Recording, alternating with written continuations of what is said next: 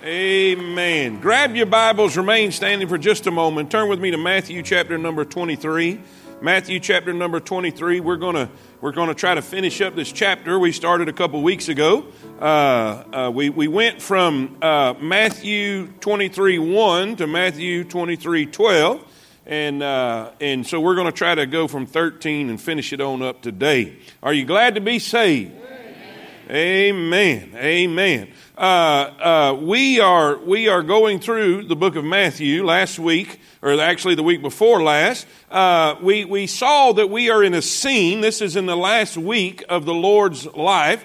Uh, he is. This is matter of fact. This is his last sermon, his last public sermon on earth before his crucifixion, and uh, it is it is very very significant. Uh, a couple of weeks ago, we learned that there's a, there's a pretty good sized crowd here. His disciples are in this crowd, so we have a bunch of uh, people who are wanting or, or, or wanting to hear from God or wanting to find something. We have the disciples, and then we have the scribes and the Pharisees, the false religious leaders of Israel. If, if you remember that, say amen. And, and in the first part, verses 1 through 12, he's looking at the crowd and his disciples and telling them the way the scribes and the Pharisees are, and basically saying, Don't be like them. How many of y'all remember that? Well, today, Jesus is going to turn from the disciples in the crowd and he's going to look dead in the eyes of the scribes and Pharisees, and he has a sermon for them. Now, remember this. You know, most of the time when I'm preaching, I'm preaching to all y'all. But in this moment, Jesus is preaching specifically to the false leaders, the false teachers of Israel. If that makes sense, say amen. amen. Now, let's look in verse number 13. But woe unto you, woe unto you, scribes and Pharisees, hypocrites! For ye shut up the kingdom of heaven against men, for ye neither go in yourselves, neither suffer ye them that are entering to go in. Woe unto you, scribes and Pharisees, hypocrites! For ye devour widows' houses, and for a pretense make long prayer. Therefore ye shall receive the greater damnation. Woe unto you, scribes, Pharisees, hypocrites! For ye compass sea and land to make one proselyte, and when he is made, you make him twofold more the child of hell than yourselves. Woe unto you, blind guides, which say, Whosoever shall swear by the temple, it is nothing, but whosoever shall swear by the gold of the temple, he's a debtor. Ye fools and blind. For whether is greater, the gold or the temple that sanctified the gold? And whosoever shall swear by the altar, it is nothing, but whosoever sweareth by the gift that is upon it, he is guilty. Ye fools and blind. Whether is greater, the gift or the altar that sanctifieth the gift? Whosoever therefore shall swear by the altar sweareth by it and all things thereon. And whosoever shall swear by the temple sweareth by it and by him that dwelleth therein. And he that shall swear by heaven sweareth by the throne of God and by him that sitteth thereon. Woe unto you, scribes and Pharisees, hypocrites! For ye pay tithe and mint and anise and cumin and have omitted the weightier matters of the law, judgment, mercy, and faith. These ought ye to have done, and not to leave the other undone. Ye blind guides, which strain at a gnat and swallow a camel. Woe unto you, scribes and Pharisees, hypocrites, for ye make clean the outside of the cup and of the platter, but within they are full of extortion and excess. Thou blind Pharisee, cleanse first that which was in the cup and platter that the outside of them may be clean also. Woe unto you, scribes and Pharisees, hypocrites! For ye are like unto whited sepulchres, which indeed appear outward, but are, or excuse me, appear beautiful outward, but are within full of dead men's bones, and of all uncleanness. Even so ye also, what? Outwardly appear righteous unto men, but within ye are full of hypocrisy and iniquity. Now we're going to cover the rest of the verses, but for the sake of time, I'm going to let you, we're going to pray and I'll let you be seated. Lord Jesus, thank you for your mercy and your grace. Lord, I pray that you'll help us, help us today. Help us to see the, the seriousness of true sound doctrine and help us see the danger of false doctrine and false teachers. I pray that your perfect will be done. In Jesus' name we pray. And all of God's people said, You may be seated. I'm going to go ahead and warn you if you are a snowflake, you're going to be in bad shape today. And you say, Preacher, what are you saying?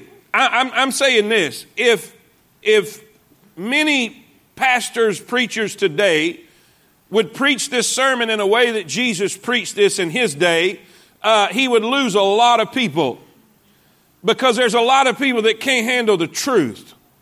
And, and being a snowflake, some of y'all got triggered already just by hearing that word.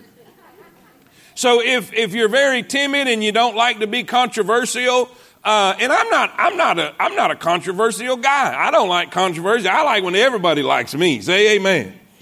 But sometimes we have this false, false notion and false idea that in order to be a good Christian, you gotta, you gotta get along with everybody no matter the cost.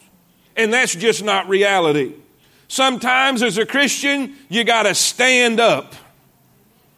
See, I, I, I was way too few amens right there.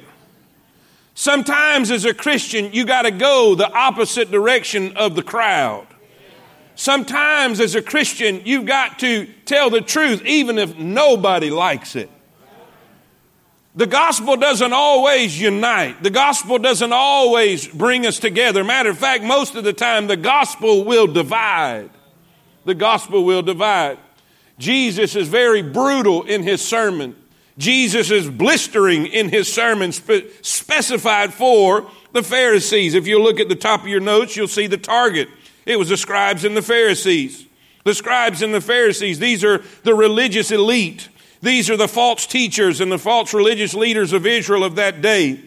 Now, now, two weeks ago, we learned that the Pharisees and the scribes had basically done this. They took God's law, they took God's law, and they added some of what they wanted to it and created and manipulated it to a, and created their own false religion. A false religion that was based on works. A false religion that was based on the outside and not the inside. A, a, a, false religion that benefited that benefited the false leaders and not the people they were trying to teach. And Jesus had a problem with it. From the moment Jesus began his ministry, he had a problem with them. Jesus never was blistering to lowly sinners. He was never brutal to the broken. He was never brutal, and, and, even to the very, very sinful publicans and those who were away from God, non religious. He was kind and he was compassionate to them and he loved them and he taught them. But to the false teacher, to the one who stood in God's name, but yet led people away from God, he pulled no punches. Are y'all with me? Say amen. Woe unto you. Uh, for, for illustration purposes, let's look at some of the names he called them. Now, I don't know if you have a, a red letter edition Bible, but if you have a red letter edition Bible, everything we read was what color? That means what? Jesus is talking. I saw a sign the other day. I loved it. I loved it. You know, all these people run around. What would Jesus do? What would Jesus do? Oh, what would Jesus do? When you say the question, what would Jesus do? Keep in mind, he flipped tables and whipped people in the temple. Say amen. And Jesus said, Jesus said these words You're hypocrites. You're fools. You're children of hell.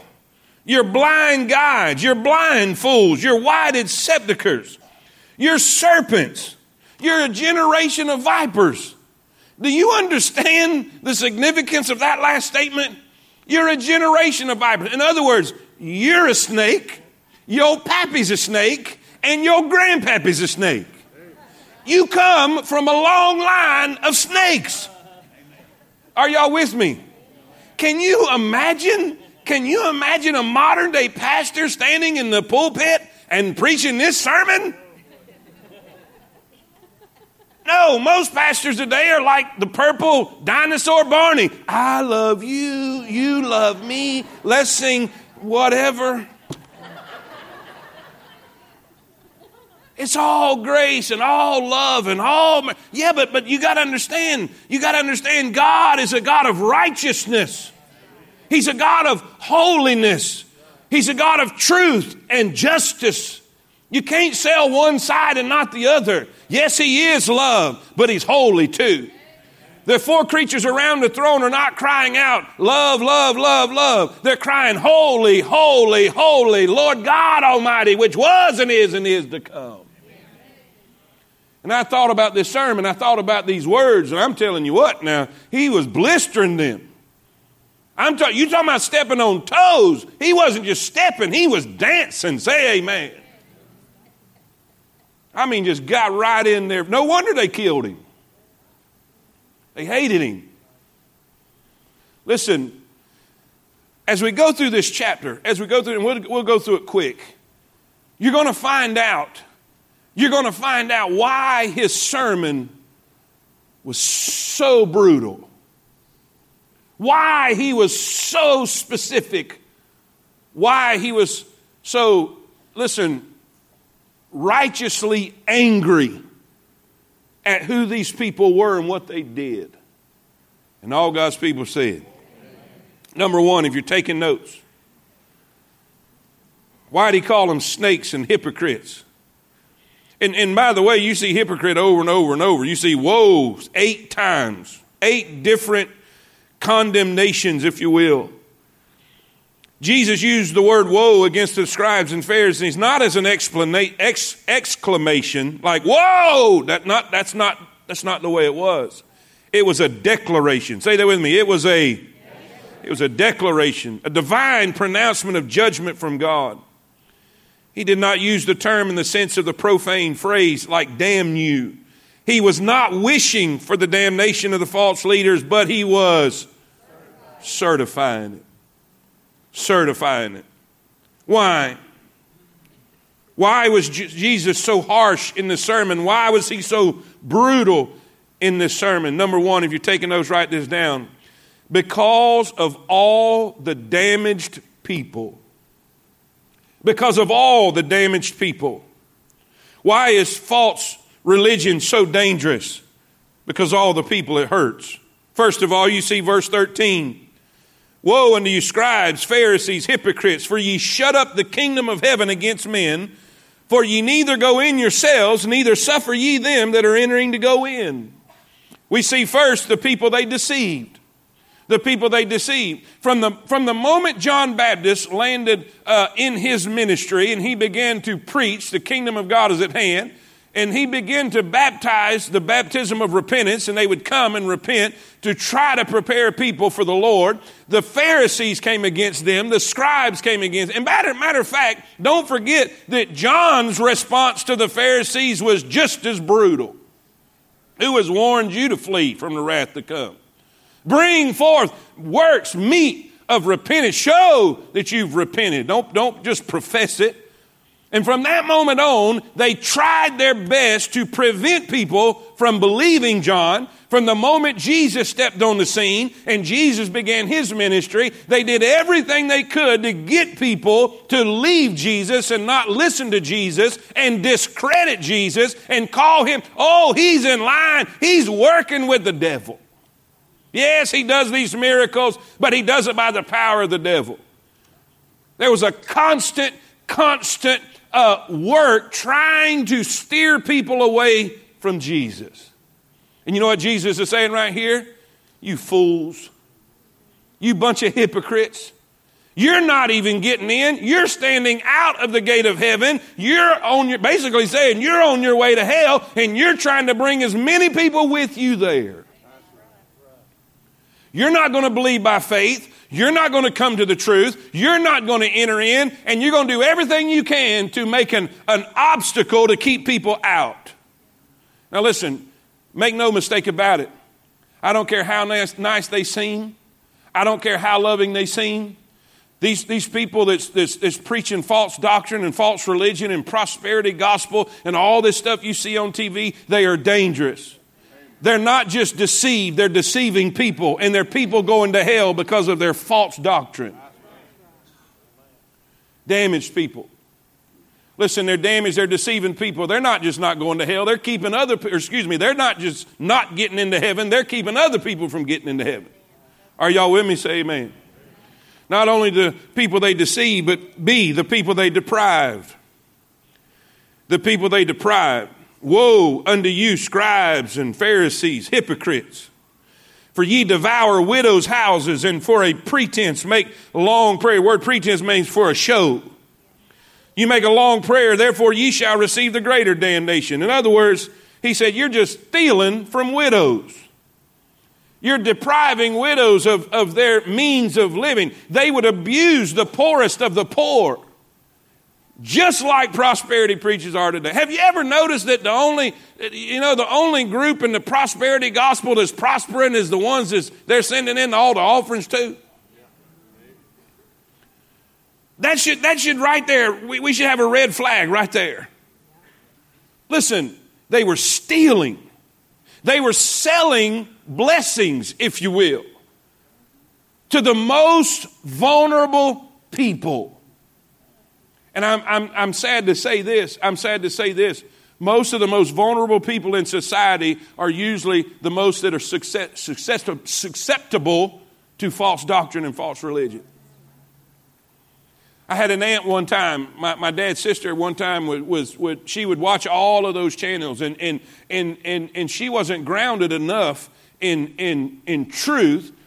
And, and, and see, the, the, the thing that's so slick about false teachers is they got enough of the truth, just enough to make the people that are really not educated think this is good. And then they'll feed them the lie. And she was so gullible. And she would, she would be willing to do anything with a sincere heart, thinking she was doing the right thing. And he said, You're, you're damaging people. You're damaging people. You're deceiving people. You're depriving people. And then you're damning people. Write that down. Look at the next verse. Look at the next verse. Woe unto you, scribes and Pharisees, hypocrites. Verse 15. For ye can pass sea and land to make one proselyte, and when he is made, you make him twofold more the child of hell than yourselves. Listen, here's, here's what that means. A proselyte was somebody who converted over a Gentile that would convert to Judaism. And, and to, uh, to most Jews, especially the Jewish leaders, this was like a trophy. This was like a prize. If you could get a Gentile to be converted over to Judaism, and, and, and, and there, were, there were two types of proselytes some that were God seekers, if you will. We see some of them in the, in the, in the book of Acts that were, were, were prayer, they were sincere people, but yet they didn't follow all of the ceremonial uh, traditions of the Jews. But when you got, when you got a, a sure enough proselyte that would, that would, he would do everything possible that a Gentile could do in the Jewish religion, Judaism, even to the point of circumcision if you were a male, and complete that. Oh man, that was, that was the top of the deal. That was a trophy. Man, you had done something when you converted somebody over. And what Jesus is saying here, and usually that type of person, that type of person was very passionate. They were very religious. They were very zealous of their new religion. He said, when you would cross land and sea to make one of these people, and now they're twice as condemned as you are.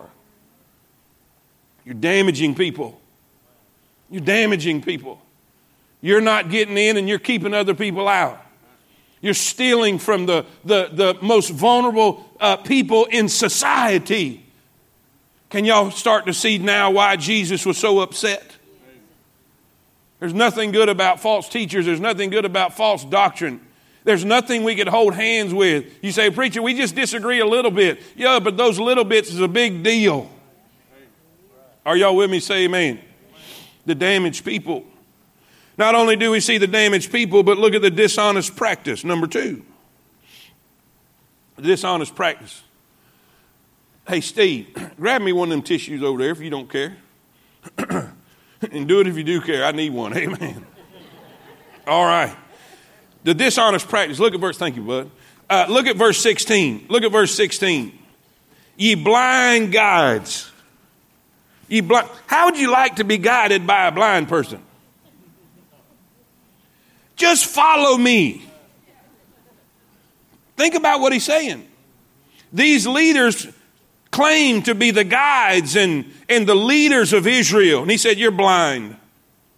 Watch what he says. Whosoever shall swear by the temple, it is nothing, but whosoever shall swear by the gold of the temple, he's a debtor. Now, what, now what is he, what, what are they saying here? The dishonest practice. What, basically what they did, if you want to write this in A, they justified lying to others. First, he says, if you, if you uh, swear by the gold of the temple, he's a debtor. If you just swear by the temple, it's nothing. In other words, this is kind of this is kind of like when you put your hand on a Bible. You know, you put your hand on a Bible and you say, I, I swear to tell the truth, the whole truth, nothing but the truth. And you're swearing it on the Bible. In other words, the Bible is supposed to be the thing that will make you tell the truth. But how many of y'all know if a liar's gonna lie, it don't matter what his hand's on?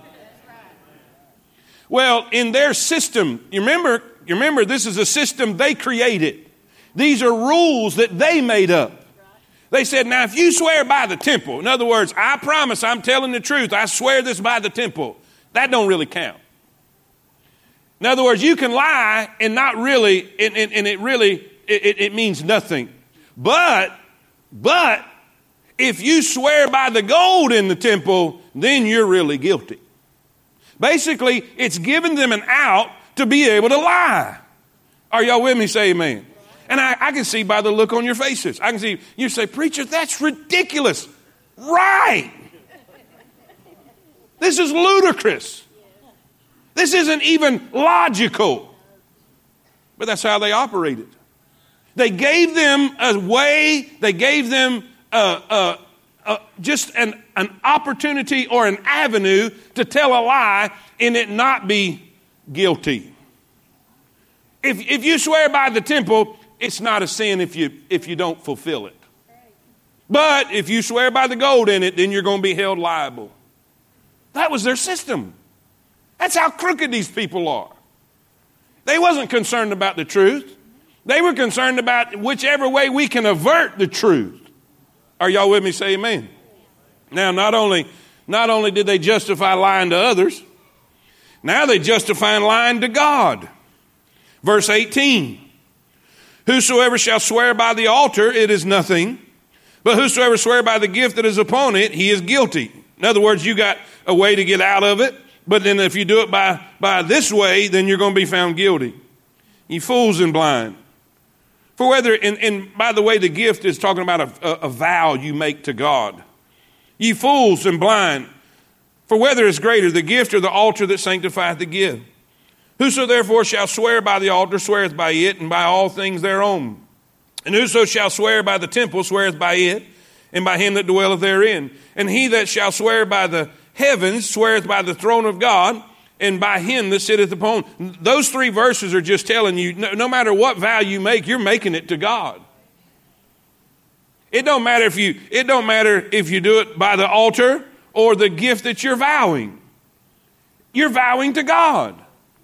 And so what they did is they created a system to get away with lying to others. And then they created a system, in other words, if their, if their vow was a little more than they could fulfill, as long as they vowed by the altar, you're good. You're not guilty. But if you vow by the gift on the altar, then you're guilty. And, and, and look at look everybody, turn around and look at everybody's faces. What? exactly. This is how ridiculous this is. And Jesus is saying by those last three verses we read, listen, when you vow by the temple or the altar, you got to understand God's in that temple. You're vowing by who's in that temple. If you if you swear or you vow by the heavens, guess who's in the heavens?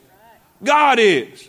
So whether you're here, you know what? Jesus addressed this same thing in his first sermon. Do y'all remember the Sermon on the Mount? How many y'all remember when we covered the Sermon on the Mount? You know what Jesus said about this? Don't, don't swear by heaven. Don't swear by your head. Don't swear by your hair. You can't turn it gray or turn it loose. You can't do nothing. You're not in control of none of that. He said, let your yea be yea and your nay be nay. What does that mean? If you're a child of God, listen, your word should be good. You shouldn't seek a way out. You, you shouldn't seek a way to justify a lie or justify a promise. If you make a promise, stick to it. If you say something, it should be true because you said it. A man's word is everything. You used to could make an agreement with a handshake.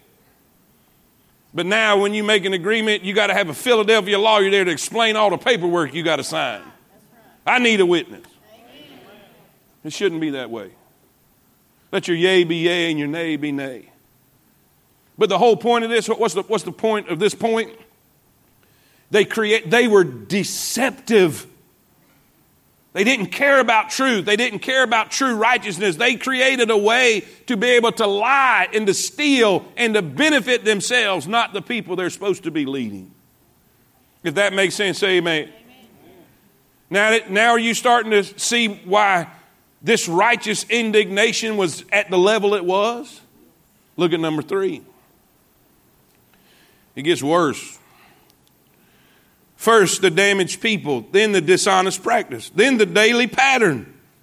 He said, Look what you do. Woe unto you. Verse 23.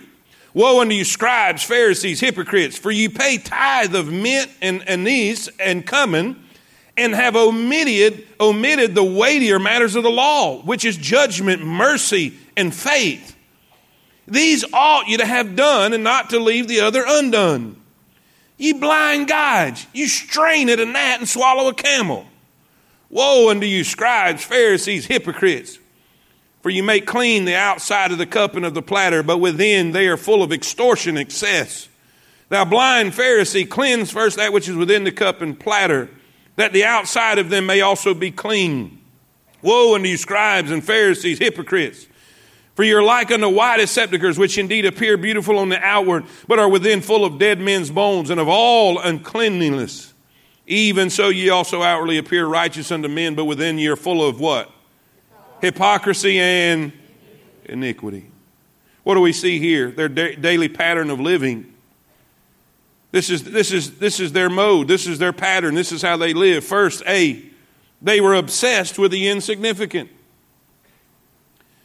They were obsessed with the insignificant. You had to follow their made up rules down to the letter.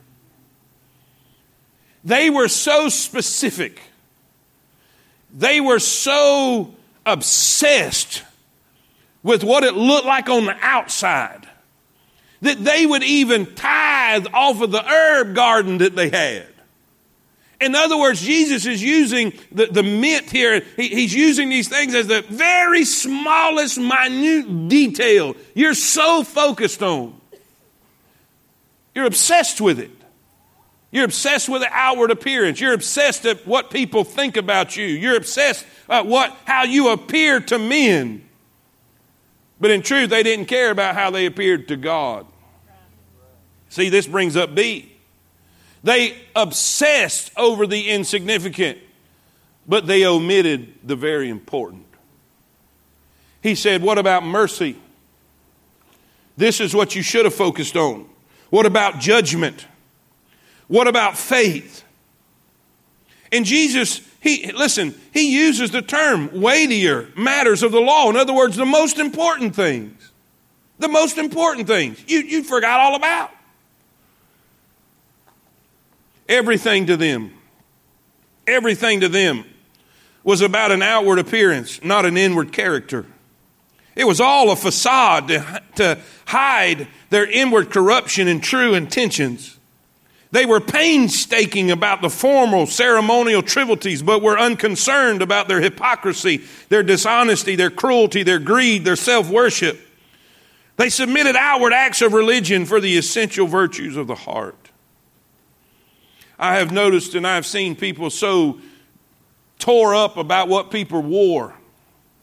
Whether they had a dress on or whether they had a suit on or whether their hair was too long or too short or whether they had an outfit that looked more worldly or anything like that. Or uh, we, have had people get mad at, at somebody to come in had a cap on, a visitor, most likely a lost person, probably never been to church before in their life, but he had a hat on.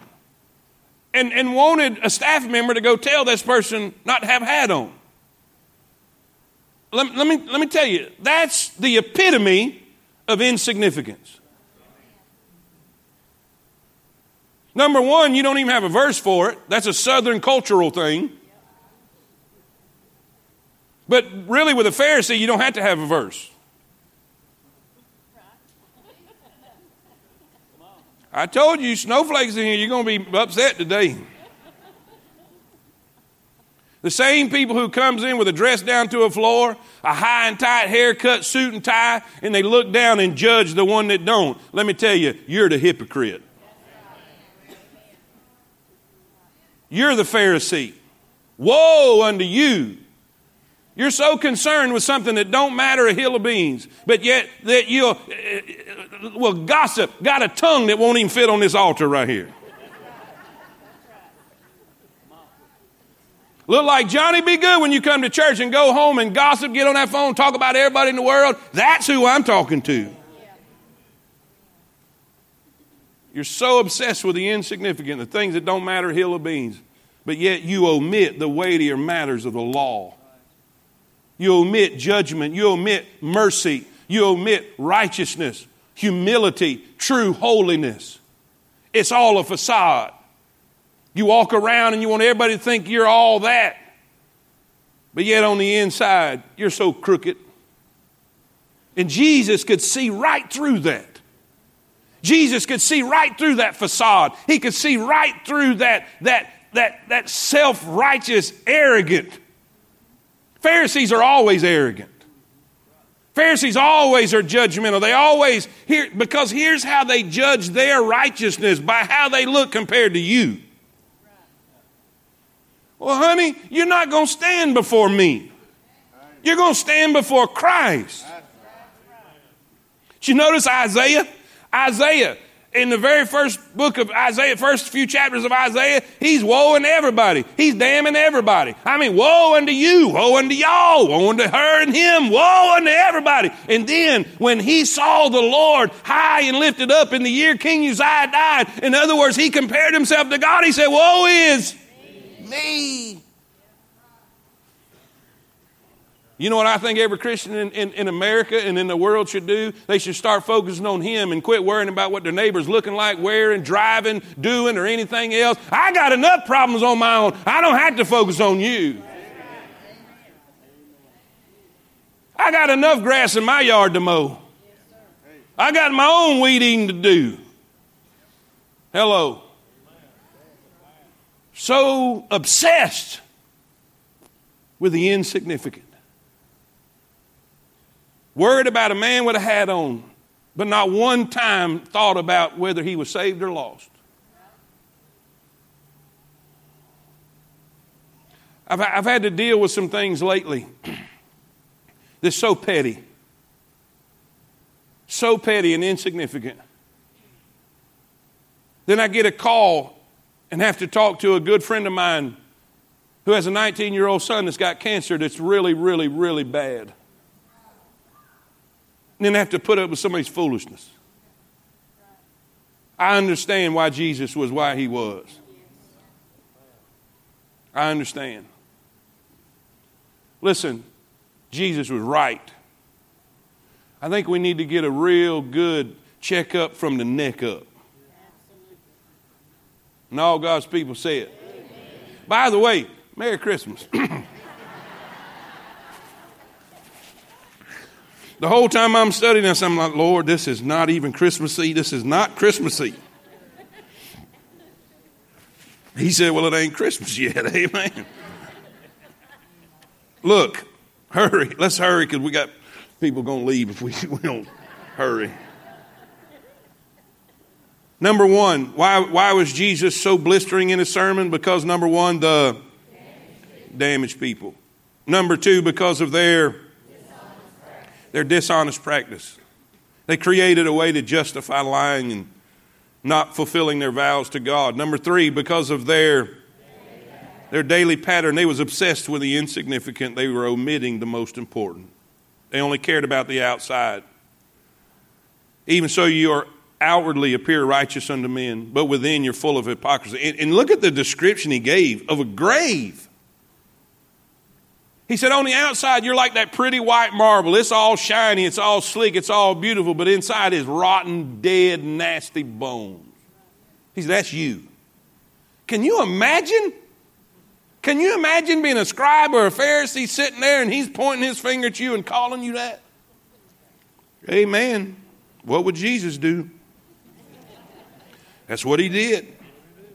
Verse 29 Woe unto you, scribes and Pharisees, hypocrites!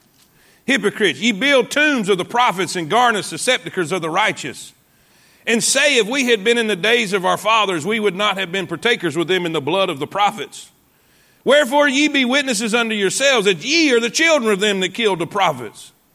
Fill ye up then the measure of your fathers. Ooh. Ooh. we see the destroyed prophets, verse or number four, verses 29 through 32. Verses 29 through 32, the damaged people, the dishonest practice, the daily pattern, the destroyed prophets. First of all, look at this. A, we see the image they projected.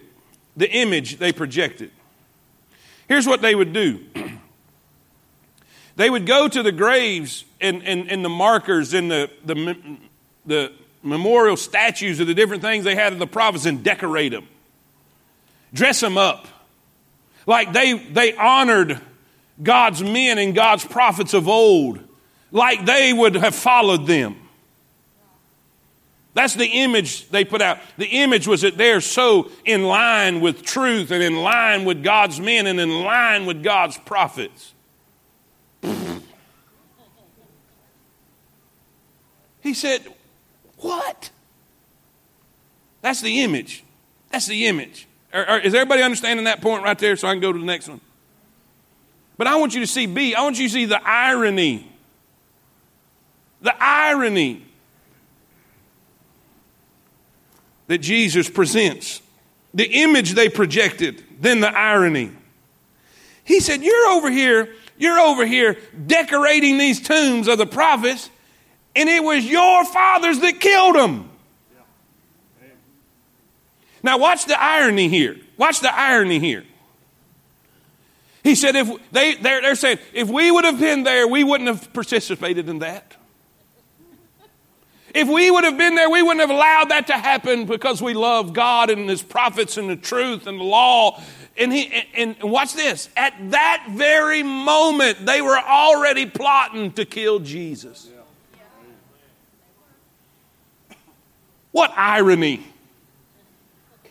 The greatest prophet that God ever sent.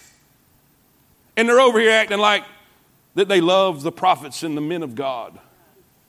At the very moment they were decorating the graves of the former prophets, they were plotting to kill the greatest prophet of all. How many y'all would agree that's ironic? Jesus said, You're just like your fathers. You're just like them. You're no different. Matter of fact, he said, Won't you go ahead and fill up the cup the rest of the way? The measure, that's what he's saying, fill it up. In other words, it, the image is this that God has a level that he will tolerate till it gets to a point, then it's done. And he said, Y'all might as well go ahead and fill it on up. Now, watch this. Are y'all with me? Say amen. Now, now are you a little less triggered over hypocrite and serpent and, and generation of vipers and blind guides and blind fools? Are you a little more understanding now?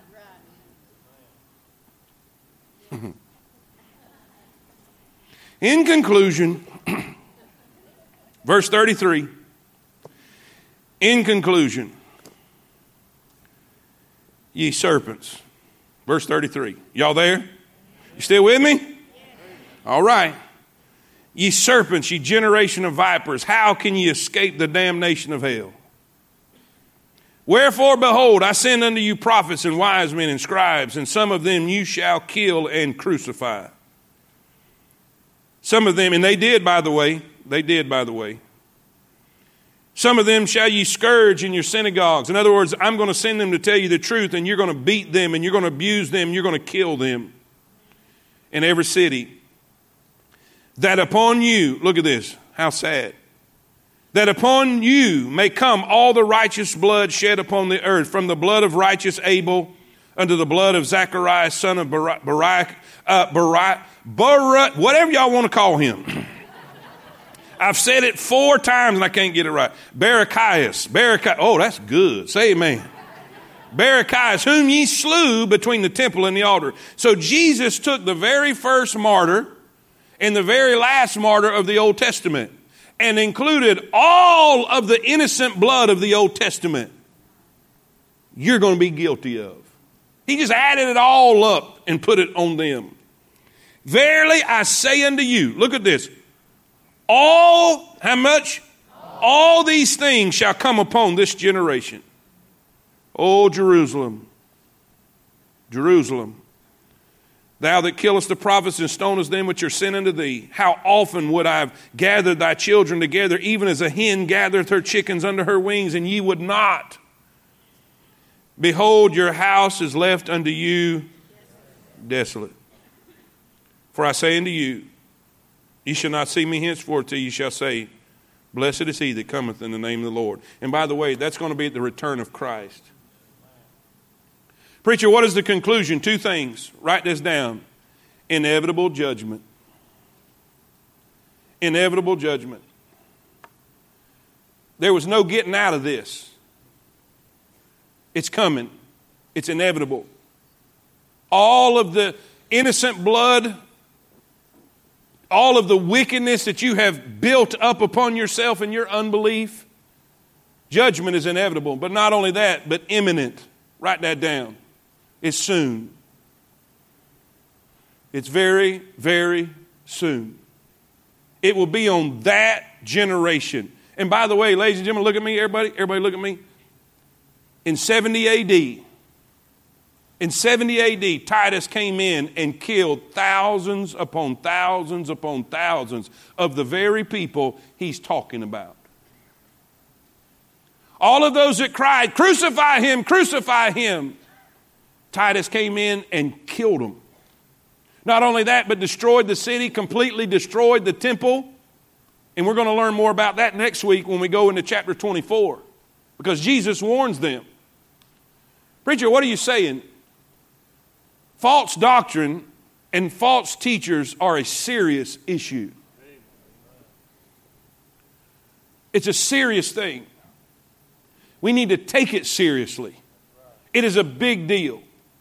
False teachers are leading countless, countless numbers of people to hell. They're not getting in and they're keeping others from getting in. So, what do we need to know from this? First of all, we need to know the truth. The only way to combat a lie is with truth. You got to know the truth. Jesus, listen, thy word is truth. Thy word is truth. How can I know the word? You got to know the truth. What preacher you said the word is truth, but Jesus said this also I am the way, the you need to know Jesus. If you will know Jesus and you will know His Word, you will know the truth. And anytime a false leader, a false teacher says and, and I'm telling you, I can't tell you how many times I've been listening to somebody on the radio or, or, or, or on TV or whatever and just be all in it. I mean, just enjoying the fire out of. Now, all of a sudden, they'll say one thing and my little spiritual antennas go, whoa! That's not right. That's not right. Be careful. Be careful not to be so consumed with the outward appearance that you forget the inward character. Don't be so, don't be so concerned about what people think about you as what God knows about you. Let me say that again. Don't be so concerned about what people think about you as what God knows about you. That's why David said, Search me. Search me. He wasn't asking the Holy Spirit to frisk his outside. That's not, that's not what it's about. It's not like going through the, the airport. I've flown more this year, just got back from Raleigh, and I had one of them guys get real friendly with me. He was going to need to take me to lunch. Say amen. I got that quick TSA thing where I'm supposed to go through their freezer. Not even supposed to have to take my belt and shoes off or nothing. And something went off, and they said, I said, oh boy. It's not the outside. Jesus is concerned about the inside. He's concerned about your moral character, your humility. You can put on the front, you can put on a facade, you can, you can put on everything on the outside, what you think a Christian should look like, but God cares about the inside. All of the people, all of the people who came to Jesse, Listen, all of Jesse's sons who came and Samuel was looking at them on the outside, they looked great. They said, Surely this is the one. God said, No, no, no, no. Do you have any other sons yet? Yeah, we got old run out in the field. That was David, by the way. He said, Well, go get him. We're not even, we're not doing nothing till he gets here. When David comes in the room, God said, That's him. And then God gave this great truth he said, Man looks on the, but I look on the, on the heart, on the inside. You know what the scriptures say about King David? This little shepherd boy? He was a man after God's own heart. He wasn't much to look at on the outside. But boy, he had a heart for God. I grew up in a movement that was very critical and judgmental and very, very focused on the outward, which caused me to look at people the wrong way many times. And I'm so glad God fixed that. He had to do it the hard way a few times.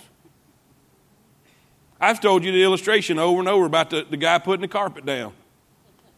He just didn't look like a Christian that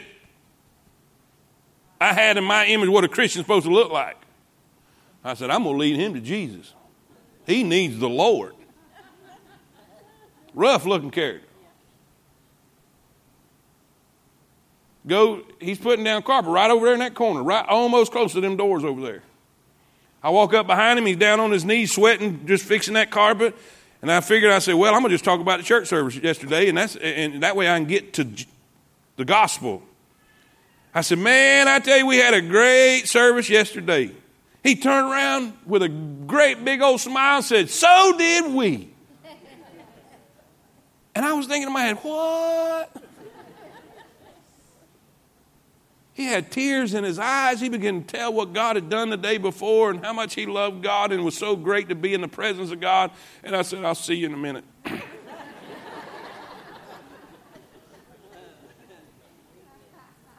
I had to go to my office and repent of my judgmental attitude. Hello. Quit judging people. Quit looking on the outside. It's like they say, can't read a book by its cover. And all God's people say it.